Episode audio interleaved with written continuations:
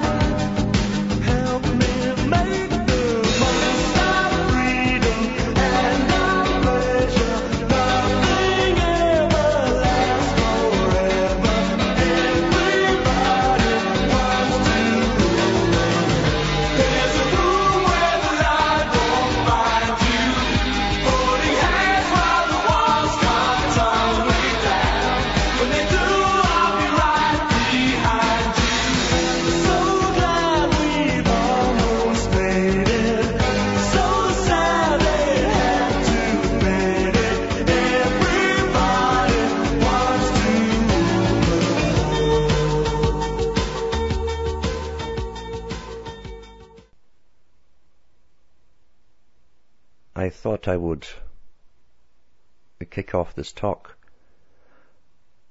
with a, a speech or parts of a speech that Richard Perle gave at, at Oxford University in 2006, June the 7th. Now, this can be found on various sites, but globalresearch.ca has uh, parts of it up. And you can take your pick. I'm sure each one has selected parts uh, from this whole speech, but but with with Perle, he doesn't hold too many punches, so it doesn't matter which version you read.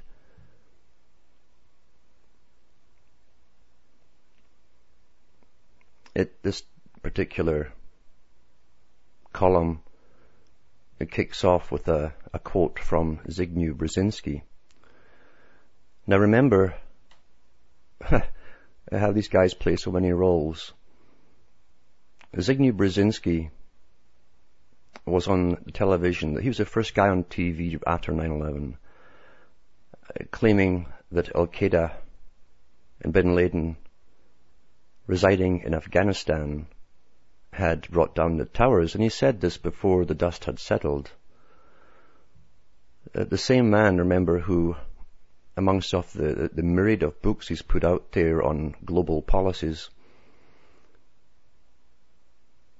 released the Grand Chessboard a few years before 9-11 uh, with the need to go into the Middle East and take over oil and so on. And All that kind of stuff. The Council of Foreign Relations guy, uh, Trilateral Commission and a whole host of other organizations big player. This is a quote from him. I think of war with Iran as the ending of America's present role in the world. Iraq may have been a preview of that, but it's still redeemable if we get out fast. In a cold war with Iran, we'll get dragged down for 20 or 30 years. The world will condemn us. We will lose our position in the world and that was in Vanity Fair 2006. uh, he speaks truth here. And these guys will often speak truth as they play different sides and swap back and forth to confuse the public. Or stir up the public even. Because this man wanted this war. The organizations he belongs to have talked about this, the coming war for years and the necessity for having it. But it reminds me of Benjamin Franklin when uh, the high mason that he was came out of the of the conventional meeting for the Constitution and spoke to the you know the lowly people, the public who were barred from getting in, while the Masons put it together for them. And when he was asked, "What kind of government have you given us?" he said, "A, a republic, if you can keep it." And I'm sure he said it with a little smile on his face because he was well aware of, the real role that America was deemed to play. Same thing with Brzezinski as he talks out of two sides of his mouth. To continue with the article on Richard Perle. Uh, it goes on to say one US carrier task force is already in position in the Persian Gulf. Two more task forces are moving swiftly to take up their positions in the Iranian theater. The controversial neoconservative American bureaucrat Richard Perle visited Britain on the eve of the papal audience between Prime Minister Tony Blair and Pope Benedict XVI. Earlier in the same week, the Iranian Nobel laureate for peace, Dr. Shirin Ebadi, was in Britain to voice her concerns about a confrontation between the West and Iran. In London, Metropolitan Police swooped down on two suspected Islamist terrorists believed to be in the process of building a chemical bomb summertime tensions are building. So there's always these little things supposedly happening when these meetings are going on. At least we're told this to get the tension raised. It gives more credence to the meetings about terrorism. In bland remarks delivered to a small audience of students at the Oxford Union, Richard Perle outlined the Bush administration's response to the crisis of 9-11 and the neo-conservative doctrines of preemptive war. Preemptive war uh, is taking the right to attack uh, people on the suspicion that they might uh, bode ill will towards you in the near future. In a droning monotone designed to anesthetize his keen academic audience, Perle explained the need for an invincible American military apparatus and a foreign policy predicated on the Bush doctrine of preemptive war permitting direct and simultaneous interventions into multiple theaters. Multiple theaters. Uh, really, uh, it's not just uh, different techniques of waging the war, which it does, that's part of it, but it's also multiple fronts if need be. And we know the history of those who have taken on more than one or two fronts at the most. It's no surprise to find that you overextend yourself and ultimately you're vanquished. While Perle stated his hope that the need for military interventions would be minimal, he left the impression that his definition of excessive use of military power might well differ from that of the average American or European citizen. Perle is on the public record advocating preemptive strikes against North Korea, Syria, Iran, and a list of other countries. Some of his critics accuse Perle of darkly malignant machinations. And that was reported in SourceWatch. Continuing, citing Iraq as a glowing example of an obvious need for direct intervention, Perle admitted that he had long advocated military solutions for regime change in that theater. In his talk, he reminded us that President Bush had launched invasion on the basis of several triggering factors, including Nigerian yellow cake. That's, I guess that's some kind of uh, poison of some kind.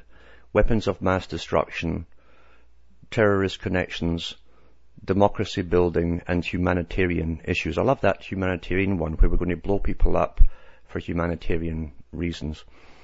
This Perle was finally reduced to justifying the Iraq War as a humanitarian crusade, a theme that struck hollow in the midst of reports of civil war, torture, and U.S. war crimes against innocent civilians in Haditha.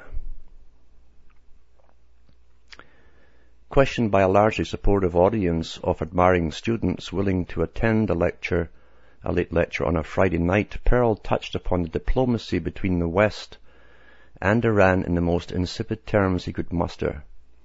Taking into account the latest diplomatic developments, he gave his Oxford audience the impression that the outcome remains obscure in spite of the fact that he is one of the principal architects and the sternest of the Iran negotiations. Perle emphasized that President Ahmadinejad holds fanatical religious beliefs involving the necessity for an Armageddonite conflict to trigger the return of the hidden Imam at the end of the world in the Shiite tradition for the Last Judgment and the Islamic Apocalypse. So once again they dig up the old stuff, which you can find in every religion, and bring it to the surface and point and paint the followers uh, as raging fanatics. That can be done with every, every religion.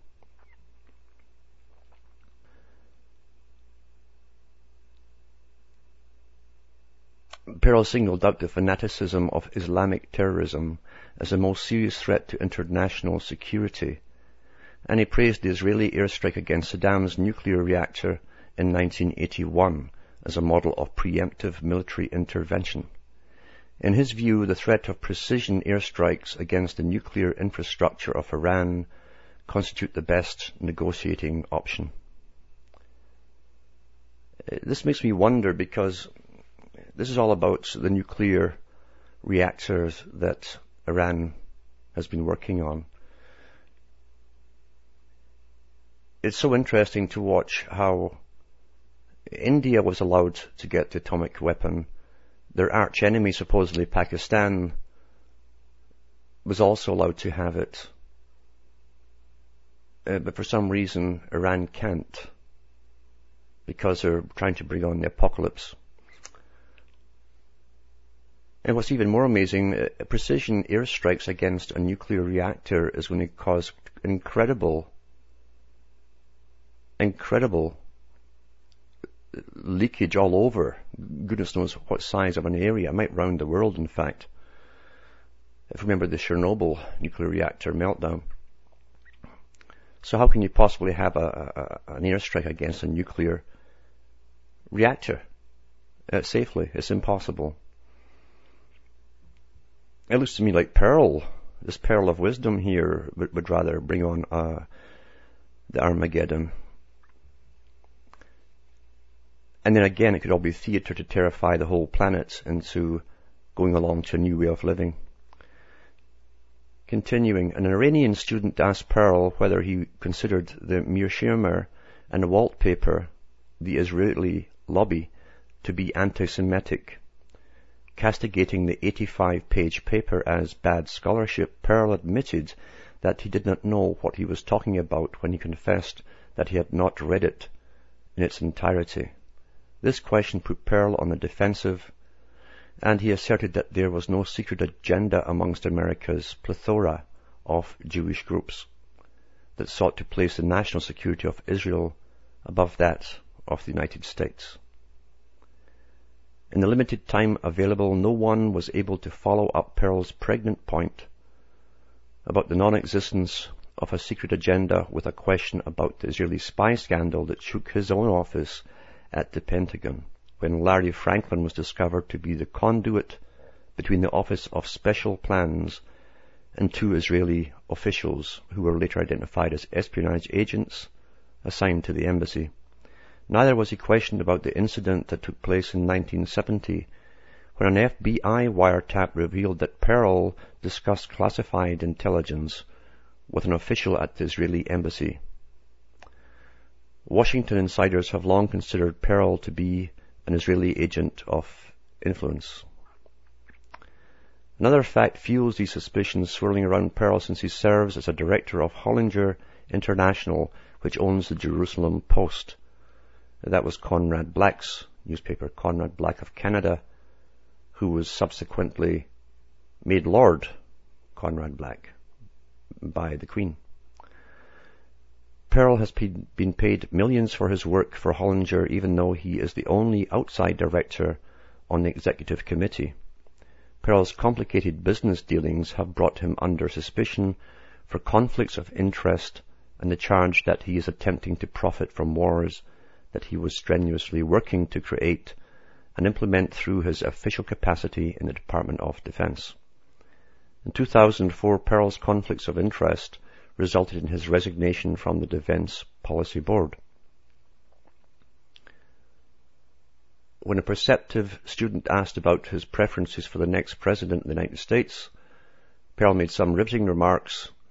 He immediately stated his hope that Senator Joseph Lieberman would be the Democratic candidate. Failing that miracle, Perle hopes former Governor Mark Warner will win the Democratic nomination. Perle warmly praised both right-leaning Democrats who are doyens of the Democratic Leadership Council. Richard Giuliani is Perle's favorite Republican. When asked about potential presidential candidates who would cause him concern, Perle swiftly reeled off a long list of Democrats led by Governor Howard Dean, followed closely by Senator John Kerry, former Vice President Al Gore, former Senator John Edwards, and he finished with his list of neoconservative hate figures with a revealing comment about Senator uh, Hillary Clinton. I don't know what could be more revealing than was, what's already been revealed. It is hardly a secret that Senator Clinton had attempted to appeal to the Israeli right. When she visited Israel, she condemned the Palestinians, but Perle was not impressed. Quite the contrary, Perle said that while she had made some smart moves in her attempt to appeal to the right, the left did not believe her. That gives impetus to, you know, don't let your left hand know what your right hand is doing. This comment gave the clear impression that Perle did not believe her either. Criticizing other Democrats, Perle said that Senator John Kerry did not understand power and was not able to perform the duties of the President of America. In his form of damnation by faint praise, Perle said that Howard Dean was a much nicer man off the podium than on it, and he gave him pride of place at the top of his most worrisome Democratic politicians. The love affair between Perle's base in Likud on the hardline Israeli rights and the neoconservatives of both U.S. political parties is alive and kicking. Perle has long been associated with Likud that has been reduced to a weak rump huddling around Benjamin Netanyahu in the new Knesset. As a close associate of Netanyahu, Perle is seen as Likud's top-ranking advocate in Europe and America with his tentacles into both political parties. The Bush White House, the Pentagon, and many other leading institutions. Next year, it would not be surprising to find Perle's name on contributors lists to Giuliani, Lieberman, and Warner. The man should get a prize for having so many disguises and faces. He's outdone Brahma with his amount of faces, this man. And who does he really, really work for? Uh, one thing is sure. It will never be the obvious. That's why it's been made obvious. The morning after his Oxford talk, Perle appeared on the very influential BBC radio program Today, where he was interviewed by John Humphrys, the ranking heavyweight commentator in Britain. Admitting President Bush's political weakness, Perle made a revealing comment when Humphrys pressed him on US plans to bomb Iran. When Humphrys pointed out that a unilateral US bombardment of Iran would be greeted with global howls of derision, Perle said, No American president who believes that there is a last opportunity to prevent Iran from becoming a nuclear weapons state is going to be deterred by derision. He will do what he believes to be in the best interests of the protection of those who might come under attack from an Iranian nuclear weapon, including the United States. That was on Today BBC 4, 3rd of June 2006. When Humphrys pressed him harder by pointing out that the former British Foreign Secretary, Jack Straw, you know, the straw man, had termed the US bombing of Iran inconceivable, Perle shot back with a revealing retort, well, it's no longer conceivable that he's the Foreign Secretary. Humphrys then asked whether Straw had been sacked over his offence, putting Perle on the spot by asking, you think there's a link there? Perle replied, I don't know. He was re- expressing a view that the government had not concluded yet in a way that diminished the art leverage to produce a political result, a diplomatic result. That's obviously unwise. This response left the clear impression that Straw had been removed specifically because he had ridiculed Washington's negotiating position and that Perle had been intimately involved in ordering and engineering the surprise sacking. While Perle was undergoing his public interrogations before six million listeners on the BBC, Tony Blair was entering the Vatican for his long-awaited sen- audience, I was going to say sentence there, uh, audience with Pope Benedict XVI. Blair's last papal audience occurred early in 2003, shortly before the launch of Iraq war, when he pleaded with the late pontiff, John Paul II, to support the crusade, crusade again, against Islamic terrorists. Oh, a crusade, a holy crusade. interesting, interesting terminology coming to the fore. And Tony Blair, remember, has been every other um, religion. He's, he's, he's been in to see voodoo priests and everything else. So I don't see what seeing the Pope does. I guess he has to, to play all the tunes for, for all the different peoples. The German Pope has been a strident critic of fundamentalist terror. Uh, uh, this is the Vatican talking about fundamentalist terror. What a history. The Vatican's code term for Islamism. And to, according to the published accounts, Blair and the Pope discussed the current negotiations with Iran. The Sunday Times reported Pope Benedict XVI pressed Tony Blair to find a diplomatic resolution to the Iran nuclear crisis.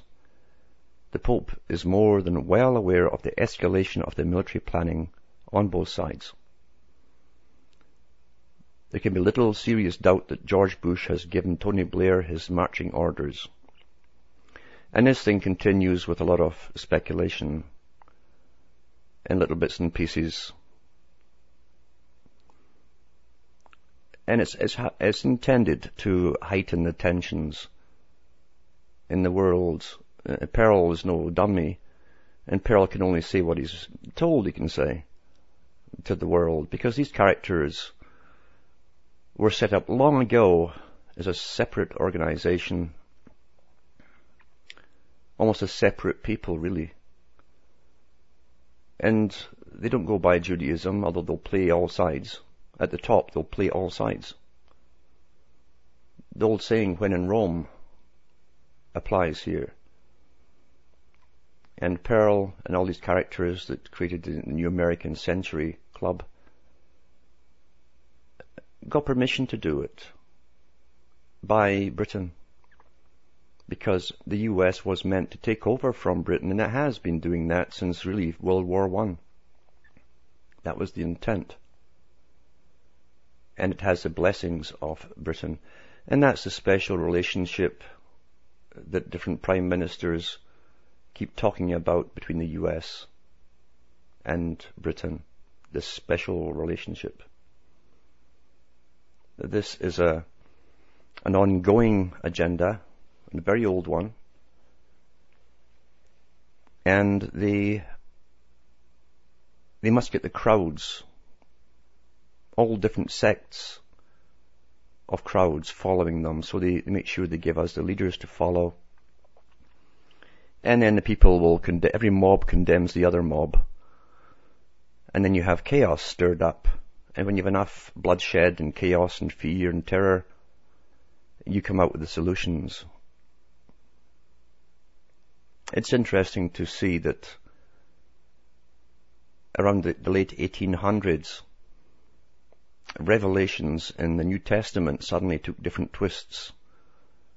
And something which was really almost a second class or third class uh, bunch of scripture came to the forefront, deliberately so, with the creation of the authorized British Israeli or British Israel movement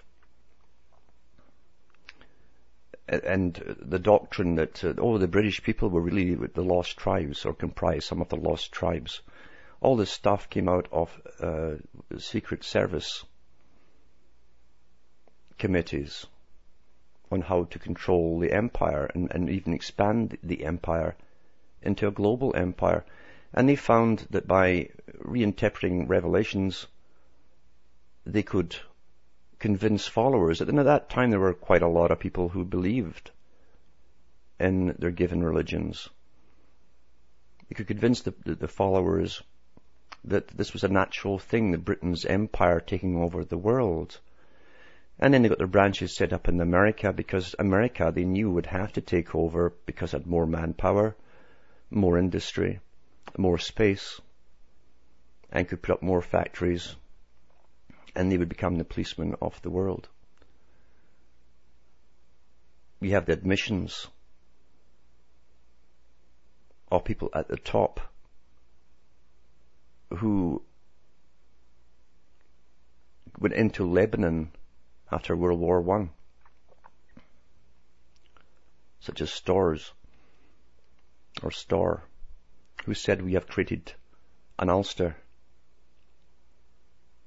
in a hostile country, talking about putting a new Israel in amongst the Arabs. Now, who is we? Because Storr was talking on behalf of the crown, the empire. Looking back over history, uh, this is nothing new, this ploy of putting in a people into a territory is either a buffer or to stir up tensions down the road whereby you could use as an excuse for going in to save somebody, one or the other side or whoever.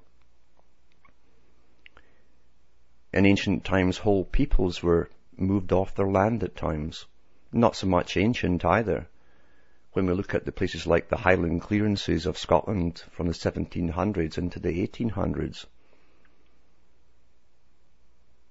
millions of people were just pushed off their land, put in boats and dumped overseas. By orders of the Crown.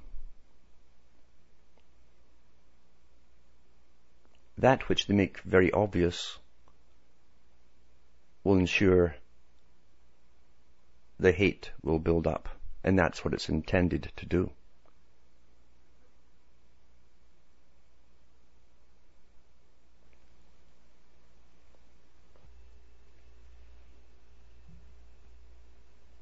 The reasons that we can be fooled over and over by the same techniques are because we are so well conditioned and so well understood by those who have access to tremendous sciences of human nature. The representatives we see near the top on the public view may don prayer shawls, or they may bow down to popes, or like Mr. Blair pop in to see voodoo priests. And it's all a charade because those people at the top on all sides don't believe in the myths of the old religions. They all belong to their own religion. Every, every person at the top of every side belongs to a single religion. That's why they plan the future. That's why they never retire. That's why they're just as fanatical at 80 years of age as they were when they were 25. They also are brought up to their own stature and power or sphere of influence by pre-existent authorities. You don't make your way up through the world by blasting a hole through the ozone layer of society and money and power.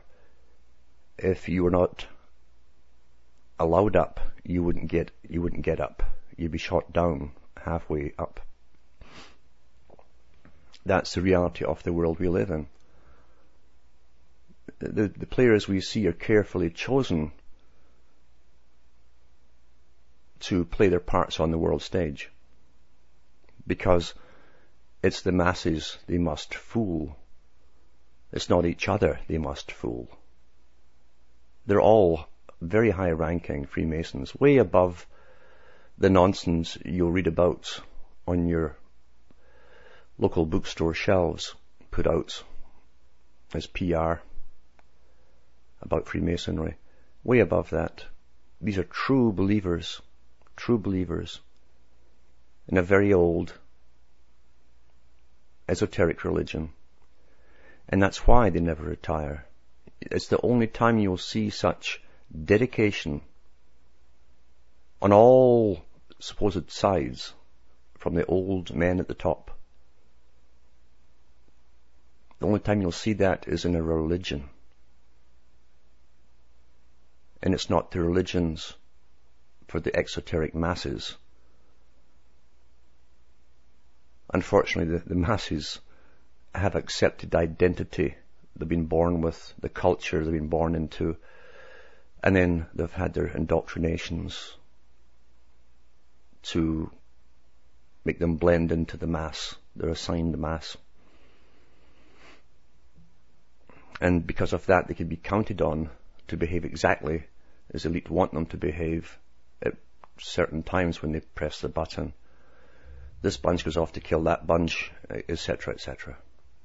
With the same arguments over and over until it's monotonous. Religion has never given the opportunity to allow an individual to find their true potential in this world or who they are. The function of religion is to control the minds of the followers. That's why they're authorized religions.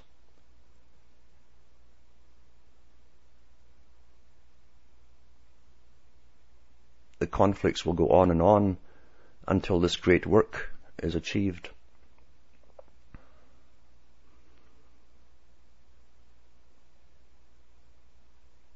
Now, Albert Pike, who wrote Morals and Dogma, which was considered to be the Bible of Freemasonry, said himself, he said we could just as easily have taken the writings of Xerxes or, or some other ancient builder. The reason they took the Old Testament as a, as a form of foundation was simply because most people in the West were Christianized.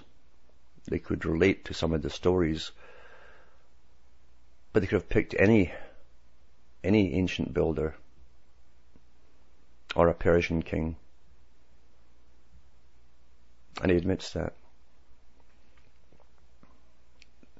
This religion pre-existed most of our given history when the, the pharaohs, for instance, were very young, the priests would educate them in how to maintain and hold power over the people, over the masses. Uh, these were sciences which were known thousands of years ago. And it's based on the understanding of human behavior, especially mass human behavior. And because of that, they can bring on conflict at any time they wish. It's a simple formula.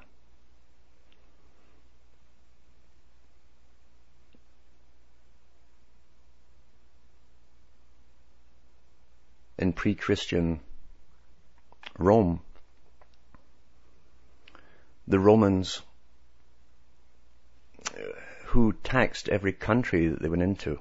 They robbed it, they pillaged it, really, they drained them, the countries to keep Rome itself living in an incredible luxury in a style so advanced compared to the countries they'd conquered and looted. And yet their own historians, uh, tongue in cheek, would let slip little bits and pieces, being authorized historians, no different from today.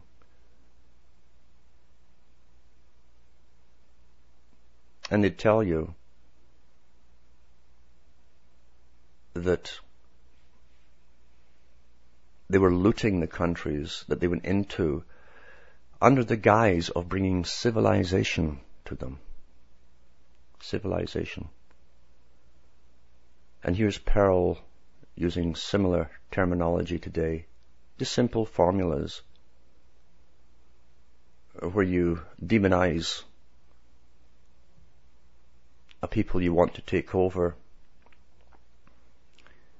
and bring this strange, odd thing called democracy to them. People are fighting over democracy with their, their left wings and their right wings and their left foots and their right foots and left eye and right eyes and very, very schizophrenic indeed that they can't figure it out. When I was really small, I noticed by simply reading from the adult libraries that the organizations such as the Royal Institute of International Affairs were predicting the future in their own publications. As I grew, grew up, I noticed that regardless of uh, what wing they put in, left wing or a chicken wing, this agenda sure enough carried forth, this bringing of democracy to the world. And you cannot get people to change their culture or traditional lifestyle quickly without violence. And it's obvious these characters who are forcing this agenda are going on a business plan. It's a business plan we see with times, dates, uh, money spent, time spent on certain parts of the project the great builders. And they want to bring this humanitarian war to a, a close. They will have the same standardized system worldwide. How monotonous.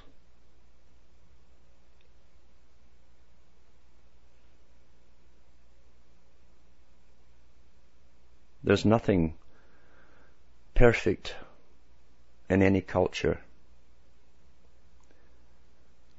Since if we look back at the cultures and their systems, they all have so much in common to do with beginnings. Uh, one one family that's maybe a little taller, more aggressive than the rest simply conquer their neighbours and take them over, and before you know it, they own a county, they own a an area, then they own ultimately a country through violence. The aggressive ones. And they end up being, after one or two generations of uh, ritual and propaganda, they end up being set in the mindset of the people as somehow portraying the tribe. The pinnacle of your tribe, in fact forgetting how they started off through mass slaughter, murder, and stealing. So their gang gets to be the one on top. And down through history, they have other gangs come along, and sometimes the new gang will take over, and they become accepted by the people after a couple of generations, as though they'd always been there. And we watch pageantry and ritual. So what you're looking at now is a battle of gangs. And there's no doubt about it, all cultures have their top elite gang on top that run the whole show. So naturally they're not going to like it too much if someone wants to take away their, their takings, the place where they get their takings from. Their lifestyle, their, their prominence, their power, their status, their income.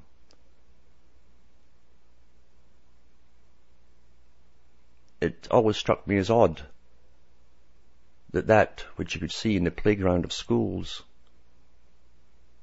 between competitive gangs wasn't seen in the supposed acceptable forms of leading families, preeminent families, very wealthy families, because that's how they got their beginnings and that's how they held on to their power was by being completely and utterly ruthless.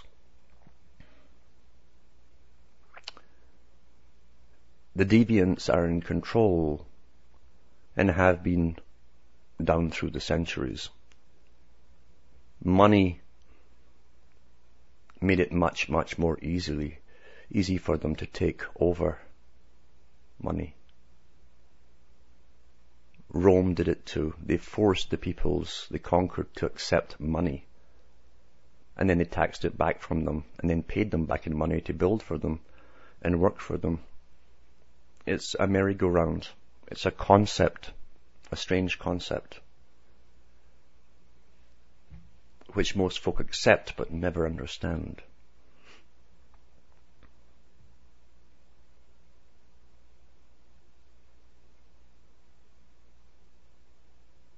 I'm surprised that some of the biggest betting shops in England, and they might actually be doing it because uh, they, they do put bets on wars and so on to see which gang wins. The gang of the world. They'll use, they'll recruit thousands of professors and writers to convince us very quickly how natural doll is, how natural this gang is in place, and how much better off we are. The ancient kings had, were very good at that kind of thing. How they builded cities, as I said, using slave labor. Yet without the participation of the brainwashed on all factions and are willing to kill each other, for people will never ever see except on television the ones that tell us to go off and do this and do that and kill. Without our participation, none of this would be possible. Once again, the understanding of human nature. You'll notice that at least 20 years pass between major wars. And that is because by that time, those that were crippled are often dead from the last war. Uh, the new generations have forgotten all about it. The ones growing up to be recruited for the next war know nothing about it. They think it's all glory and wonder and each one wants to be the, the hero of his tribe. When he puts on that uniform, he'll be just like Rambo. When he can go off and slaughter millions and just yells. He's got that big machine gun hanging there, something that weighs about half a ton around his neck. The fantasy of it all, the tribal nature which is utilized and understood to the full, works over and over again.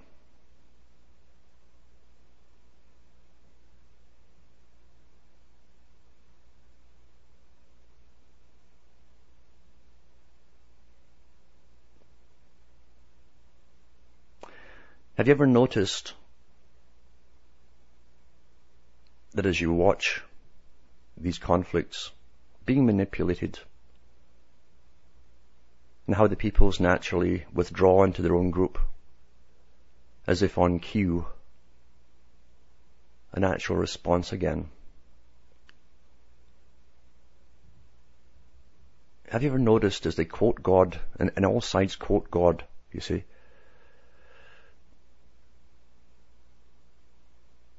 that God's very quiet on the matter. We need people to tell us what God is thinking. And they do. They tell us what God is thinking. Or what God wants. And God is a generic term. Every ancient God in the past was called God. And that's no coincidence. That's the general term that's used. And yeah, we know that certain religions have their own secret word for God, deriving from the, the ancient times in the Arabian lands. Because knowing the name of God meant the God had to serve you, he had power over the genie. The genie came out of the bottle and I often think the guys must have drunk the bottle first before they saw the genie. Yet we have all these people with all their fancy dresses on, telling us what God wants. God's on our side, eh?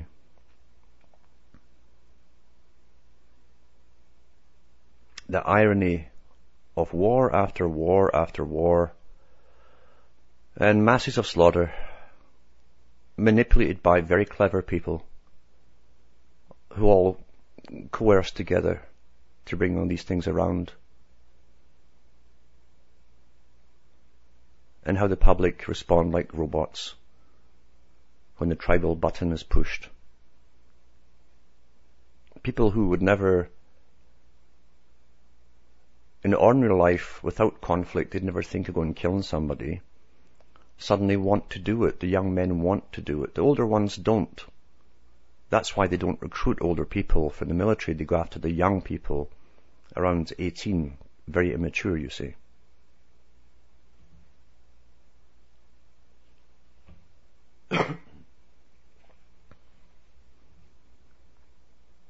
they don't know any better. The movies uh, have had tremendous effects on their minds. They think they're indestructible. And to top it off, we have the admissions down through the years of the the chemical tampering that's going on with troops to make them more aggressive. The new anti-malarial drugs that were given, even to Canadian troops, and some of which caused hallucinations while they were on duty in Somalia. And there was a CBC documentary on that. one guy said it was just like walking through rainbows.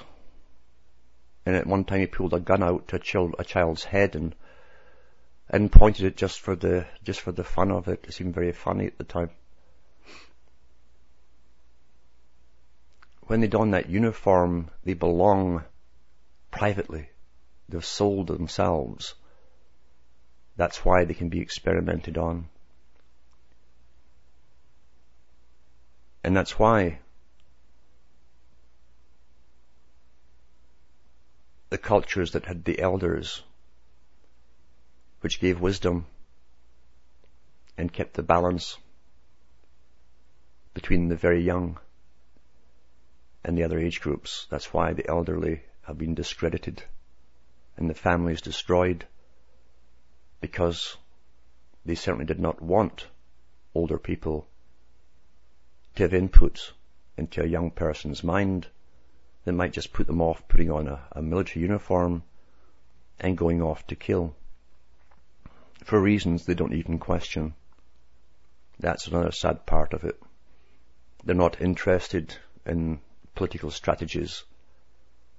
They're not even interested in their long-term political goals or who benefits, and which families benefit through the financial scams that we see going on through, because war is very, very profitable. Uh, the, the average mercenary trooper, and all peacetime soldiers are mercenaries, doesn't concern himself with that. He, he wants to be a hero.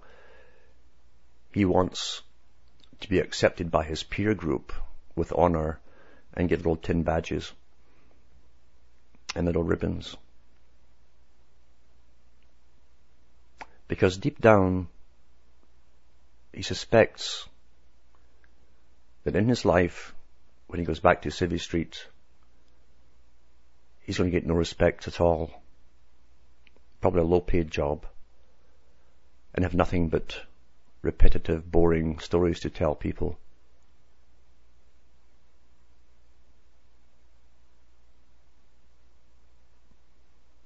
I've watched people at Remembrance Day some of them call it Veterans Day in Canada and in Britain. With these old codgers that dress up with their blazers, their blue blazers or black blazers and their little berets on and try and march along the old guys from World War II and now Korea. And they'll cry when they tell their stories and so on and so on. And yet, because of the bonding they felt under the threat of their lives. You're talking about an increased bonding because of, of a survival instinct that was pressed to the full. They have nothing else. They feel like they've never lived after the particular war they were in.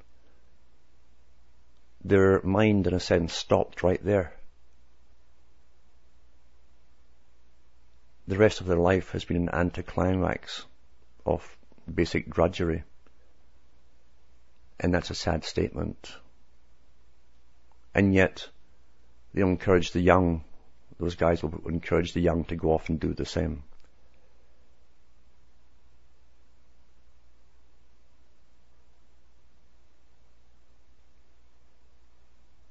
The abused always seem to go to the abuser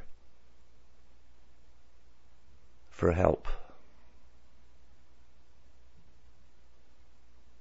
in this particular system.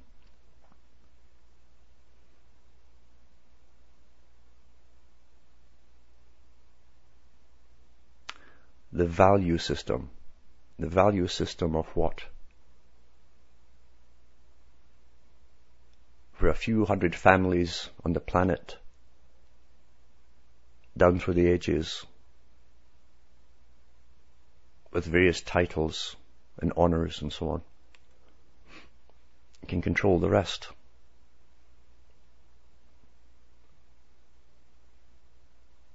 The reason they can control the rest is because most people are afraid of risk taking.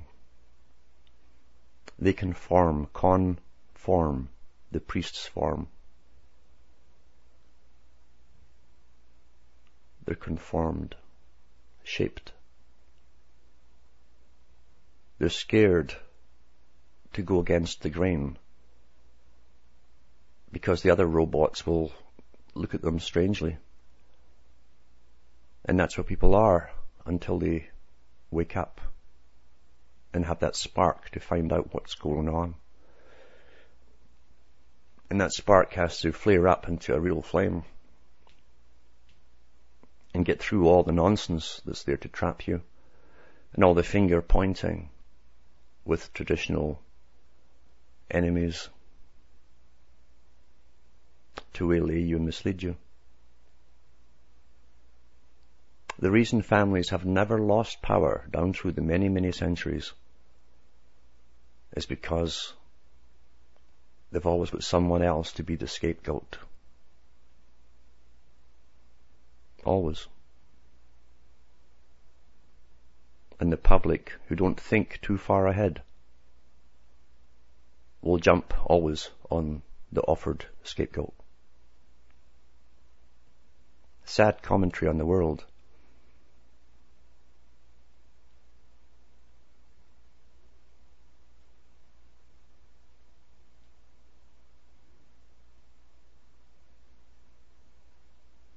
Those with memory will remember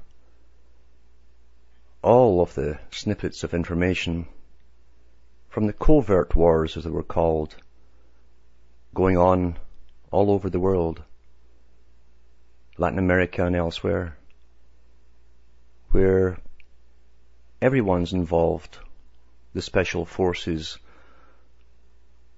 of all the Western powers, the quiet killings, uh, quiet that is for, for those who were living pretty well in Europe and, and North America, who didn't hear the screams as their tax money pounded and slaughtered, often from the air. And being told about it doesn't impact most people. They have no empathy for anyone outside their own family.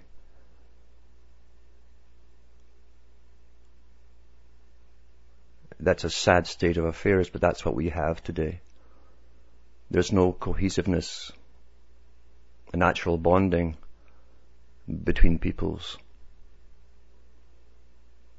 Divide and conquer right down to the individual, and that's when the state reigns supreme, when everyone is conquered and separated.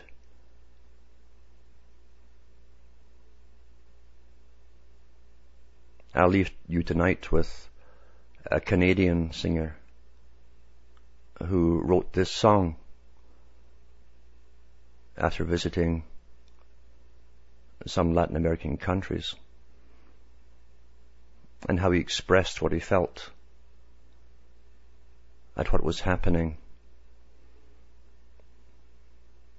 The promotion of wars by the big military powers on peasantry.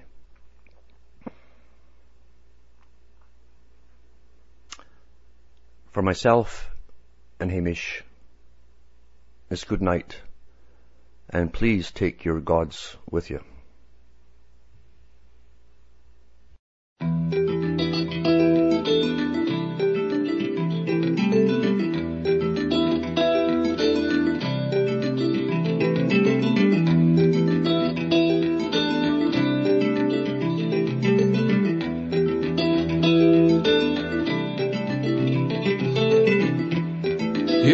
The helicopter.